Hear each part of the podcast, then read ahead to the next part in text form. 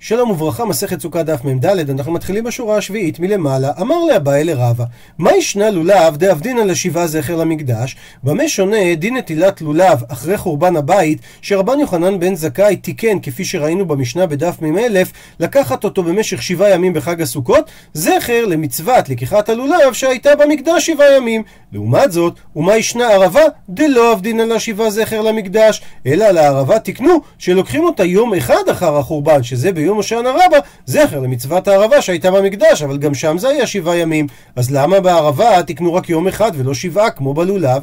אמר לי, עונה רבא לאביי, הואיל ואדם יוצא ידי חובתו בערבה שבלולב. אז בגלל שכאשר הוא לוקח את ארבעת המינים, הוא כבר לוקח שם גם ערבה, אין צורך לעשות לערבה בנפרד. דוחה אותו אביי ואומר לו, אמר לי, ההוא משום לולב או דכאביד לי. כאשר אדם לוקח את ארבעת המינים, הוא מוצא ידי חובת מצוות נטילת לולב, ולא בגלל הערבה. וכי תימה, ואולי תבוא ותאמר, דקה מגבלי והדר מגבלי, זאת אומרת, הוא מגביה אותו בפעם הראשונה בשביל ארבעת המינים, ואז הוא חוזר ומגביה אותו כדי לצאת ידי חובת הערבה? לא יכול להיות. והמעשים בכל יום דלא כעבדינא נחי. הרי המציאות מכוחה שאנחנו לא עושים ככה. אדם לוקח את ארבעת המינים רק פעם אחת, הוא לא חוזר ומגביה אותו. ולכן מביאה הגמרא תשובה אחרת. אמר רב זביד משמי דרבה, לולב דאורייתא. לולב שהחיוב שלו זה מדאורייתא. כמו שכתוב ולקחתם לכם, אז אף דינן, לכן עשינו את התקנה שלו, שבעה זכר למקדש. לעומת זאת, ערבה, שהחיוב שלה זה דרבנן, לא אף דינן לישיבה זכר למקדש. אז לא עשינו את התקנה שתהיה שבעה ימים זכר למקדש. שואלת על כך הגמרא, למען? לשיטת מי אתה אומר שערבה זה דרבנן? אילי, מה אם תאמר שזה שיטתו של אבא שאול? מה פתאום? האמר, הרי הוא אמר מזה שכתוב ערבי נחל כתיב, ומזה הוא למד ערבי מיעוט רבים שתיים, אחת ללולב ואחת למקדש. דהיינו, יש שתי מצוות שקשורות לערבה. אחת זה לארבעת המינים שנמצאת בלולב, ואחת זה למצוות הערבה שנמצאת במקדש. אז אם ככה זה דאורייתא ולא דרבנן, והיא תאמר שזה לא לשיטת אבא שאול, אלא למי שחולק עליו, שזה לרבנן, הרי לפי רבנן, הלכת גמיר אלא, הם למדו הלכה למשה מסיני, כמו שראינו כבר בדף מ"ג, דאמר רב אסי אמר רבי יוחנן משום רבי נכוניה איש בקעת בית חורתן, שעשר נטיות, ערבה וניסוך המים זה הלכה למשה מסיני. וכפי שכבר הסברנו, עשר נטיעות שזה עצים שרק נטעו אותם, אם שתלו אותם במרחקים שווים בשטח שנקרא בית שאה, שזה 50 אמה על 50 אמה, הרי מותר לחרוש את השדה הזה בשבילם כדי שהם לא יתייבשו עד לראש השנה של שנת השמיטה. ההלכה השלישית למשה מסיני זה ניסוך המים על גבי המזבח. וכל השנה כאשר מביאים קורבנות, הכהן מנסח את הנסחים שזה היין. ויש הלכה למשה מסיני שבחג הסוכות מנסחים בנוסף ליין גם מים. וההלכה למשה מסיני השנייה לפי חכמים זה עניין ערבה. דהיינו, מצוות הערבה בבית המקדש בחג הסוכות. אז אם כך, אנחנו רואים שבין לשיטת אבא שאול, בין לשיטת חכמים, לא ניתן לומר שחיוב הערבה הוא דרבנן. לכן עונה הגמרא תשובה שלישית, אלא אמר רב זביד משמי דרבה, לולב דאית לעיקר מן התורה בגבולין, אבדינא לישיבה זכר למקדש. דהיינו, לולב שיש לו עיקר, יש לו חיוב של יום אחד בגבולין, דהיינו מחוץ לבית המקדש, כמו שכתוב ולקחתם לכם, אז על בסיס זה תיקן רבן יוחנן בן זכאי שיקחו אותו שבעה ימים בגבולים, זכר למקדש. לעומת זאת, ערבה דלית לעיקר מן התורה בגבולין, כי הרי מצוות הערבה אין לה שום שורש מן התורה בגבולין, היא נוהגת רק בבית המקדש, לכן לא עבדינן שיבה זכר למקדש. וממשיכה הגמרא, אמר אש לקיש, כהנים בעלי מומים נכנסים בין האולם ולמזבח כדי לצאת בערבה. דהיינו, יש פה חלון הזדמנויות שבו כהנים בעלי מומים יכולים להידחק ולהיכנס, להקיף ברגליהם כאשר ערבה בידם, מה שהם לא יכולים להיכנס במשך כל השנה בין האולם למזבח, כי אסור להם להיכנס שם כי הם בעלי מומים, כמו שמפרטת המשנה במסכת כלים. והאיסור להיכנס לשם זה לא איסור דאורייתא, אלא זה מעלה שעשו חכמים באזור שנמצא בין האולם למזבח, שהוא יותר קדוש מאשר האזורים הדרומיים יותר, ולכן לכהנים בעלי מומים אסור להיכנס שם. למעט, כפי שאמר אש לקיש, בחג הסוכות, כאשר מקיפים עם הערבה את המזבח. שואל אותו, אמר לו רבי יוחנן, מי אמרה? מסביר לנו רש"י שההבנה של הגמרא בשלב הזה זה מי אמר שמצוות ערבה זה חובה דאורייתא שהיא תבוא לדחות את האיסור שאמרו חכמים שכהנים בעלי מומים לא יכולים להיכנס בין העולם ולמזבח ועכשיו על ידי זה שאתה אומר שהערבה זה דאורייתא אז כדי לצאת בידי חובה כהנים בעלי מומים כן יכולים להיכנס לאותו מתחם ושואלת הגמרא על מה שאמר רבי יוחנן מי אמרה? מה זאת אומרת?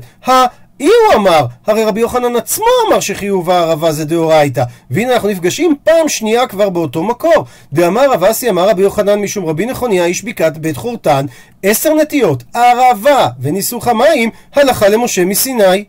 אז מה בדיוק הייתה שאלתו של רבי יוחנן? מסבירה הגמרא, אלא מי אמרה בנטילה. זאת אומרת, מי אמר שמה שאמרנו שערבה זה הלכה למשה מסיני, מי אמר שזה דווקא מדבר שצריך ליטול, דהיינו לטלטל את הערבה מסביב למזבח, ולכן חובת הכהנים לצאת ידי חובה זה דווקא בנטילה. כי דילמה, אולי המצווה של הערבה זה בזקיפה. דהיינו, לזקוף את הערבה בצמוד למזבח, אבל בשביל זה הרי לא צריך את כל הכהנים. אלא מספיק שכהן אחד זוקפה והוא מוציא ידי חובה את כולם. וממשיכה הגמרא להסביר את שאלתו של רבי יוחנן, מי אמרה בבעלי מומים, דילמה בתמימים. דהיינו, אפילו אם תאמר שבאמת הערבה זה הלכה למשה מסיני שצריך בנטילה, דהיינו להקיף את המזבח. עדיין יש לנו ספק מי אמר שצריך דווקא בבעלי מומים, אולי הלכה למשה מסיני זה שבתמימים הראויים לעבודה. אפשר להקיף את המזבח עם הערבה, בדיוק כמו שאין הלכה למשה מסיני שצריך להקיף את הערבה בזרים שאינם כהנים. ומכוח השאלות האלה, רבי יוחנן לא מקבל את דברי ריש לקיש. וממשיכה הגמרא, איתמר, מחלוקת המוראים. רבי יוחנן ורבי יהושע בן לוי נחלקו בעניין הבא. אחד אמר ערבה זה יסוד נביאים, ואחד אמר ערבה זה מנהג נביאים. הוא מסביר לנו רש"י את ההבדל. יסוד נביאים הכוונה שזה תקנה של נביאים אחרונים, שהם חגי זכריה המלאכי, שהם תיקנו תקנות לישראל כאשר הם היו באנשי כנסת הגדולה. לעומת זאת, מנהג נביאים זה מנהג שהנהיגו הנביאים את העם, אבל הם לא תיקנו את זה כתקנה מחייבת. הנפקמינה בין יסוד למנהג, האם אנחנו צריכים או לא צריכים לברך על זה. כי כאשר בנוסח הברכה אנחנו אומרים, אשר קידשנו במצוותיו וציוונו, אז המשמעות של וציוונו, כי זה נמצא במה שאמרה התורה, לא תסור מן הדבר אשר יגידו לך ימין ושמאל. ומכוח הציווי הזה, אנחנו יכולים לברך אשר קידשנו במצוותיו וציוונו. וזה מתקיים רק על דבר שהוא יסוד נביאים ולא על דבר שהוא מנהג נביאים.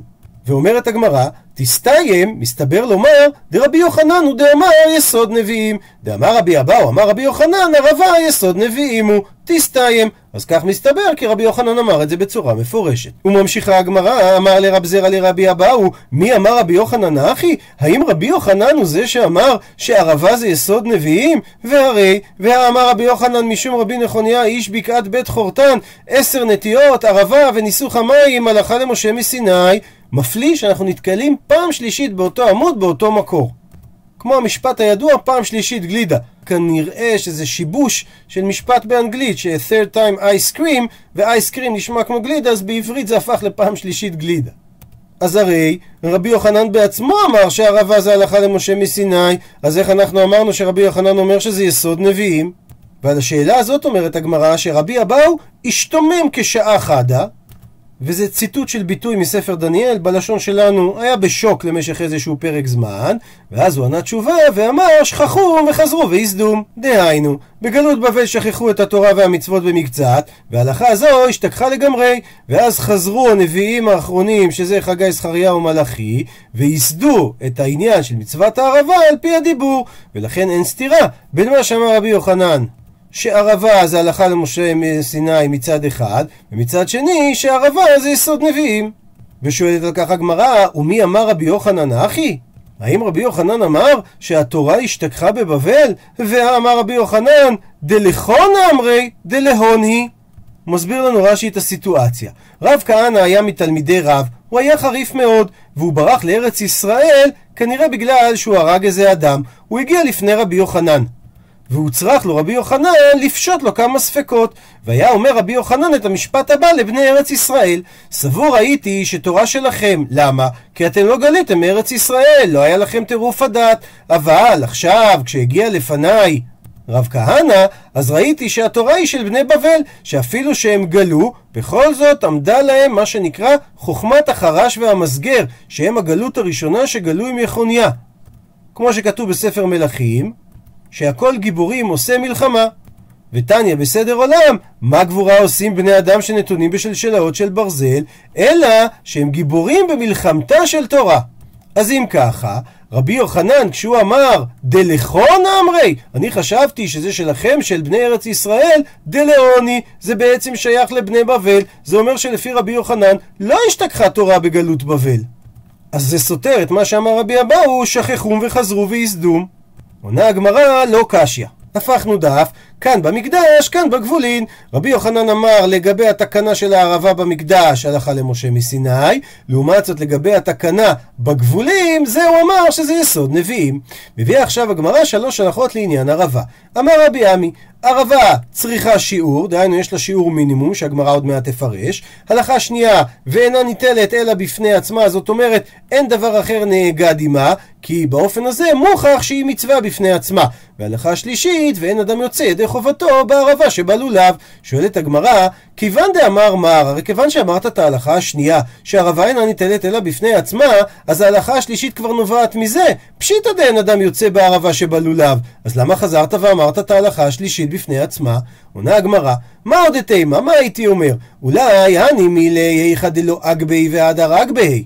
דהיינו, ההלכה השנייה שצריך לקחת הערבה בפני עצמה היא רק במצב שבן אדם לא לקח את ארבעת המינים והגביה אותם לשם ארבעת המינים אבל לא חזר והגביה אותם לשם ערבה. במצב כזה באמת הוא לא יוצא ידי חובת הערבה. אבל אולי היכן שאגבהי הגביה את ארבעת המינים קודם כל בשביל ארבעת המינים והדר אגבהי וחזר והגביה ואת זה הוא עשה בשביל ערבה אימה לא, אז אולי במצב כזה הוא כן יוצא ידי חובת ערבה, ואז הכלל השני של אינה ניתנת אלא בפני עצמה לא תופס, לכן כמה שמלן, באה הלכה השלישית ומשמיעה לנו שגם במקרה שאגבי והדר אגבי, אין אדם יוצא ידי חובתו בערבה שבלולב. עד לפה זה דעתו של רבי עמי, אבל יש דעה חולקת, ורב חיסדא אמר רבי יצחק, הוא אמר שאדם כן יוצא ידי חובתו בערבה שבלולב. ממשיכה הגמרא ושואלת, וכמה שיעורה? דהיינו, אחרי שאמרנו קודם בשם רבי עמי שערבה צריכה איזשהו שיעור, אז כמה זה בדיוק השיעור שלה? מביאה על כך הגמרא מחלוקת. אמר רב נחמן, ג' בדעלים לחים, דהיינו, שלושה ענפים של ערבה שבכל אחד מהם יש עלים לחים, והדעה חולקת, ורב ששת אמר, אפילו עלה אחד ובד אחד. שואלת על דבריו הגמרא, עלה אחד ובד אחד סלקא דעתך? האם יעלה על דעתך לומר שמה שאמר רב ששת זה עלה, דהיינו אפילו בלי ענף, או ענף אפילו בלי עלה? אז אם ככה, איך יוצא ידי חובה של ערבה? הרי איזה לקיחה יש אם אתה לוקח עלה בלי ענף? הרי זה בכלל לא ניכר. לכן מסבירה הגמרא את דברי רב ששת, אלא אימה, אלא תאמר שמה התכוון רב ששת, אפילו עלה אחד בבד אחד. שלפי רב ששת, מספיק לקחת ענף אחד שיש בו עלה אחד.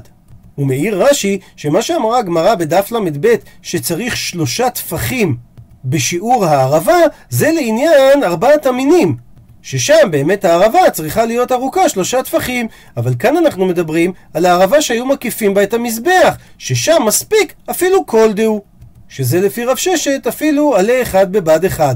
ומעיד רש"י, בזמנו, והשתא, נהגו להביא מורביות, ענפים ארוכים ויפים, שמינקר המצווה בעין יפה. מביאה עכשיו הגמרא מעשה, שיתמוך בדעה שאומרת שבגבולין ערבה זה מנהג נביאים ולא יסוד נביאים. אמר אייבו, הווה כאמינא קמי דרבי אלעזר בצדוק, הייתי לפני רבי אלעזר ברבי צדוק, והייתי ההוא גברא ערבה קמי, והביא איזה מישהו ערבה לרבי אלעזר ברבי צדוק. ומה רבי אלעזר ברבי צדוק עשה? שקיל חבית חבית ולא ברך.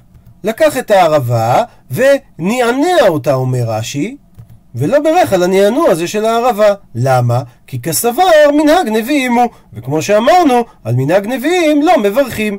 וממשיכה הגמרא, אייבו וחזקיה, שהם היו בני ברטר דרב, זאת אומרת, הם היו נכדים של רב מצד הבת שלו, והאייבו שראינו קודם הוא היה אבא של רב.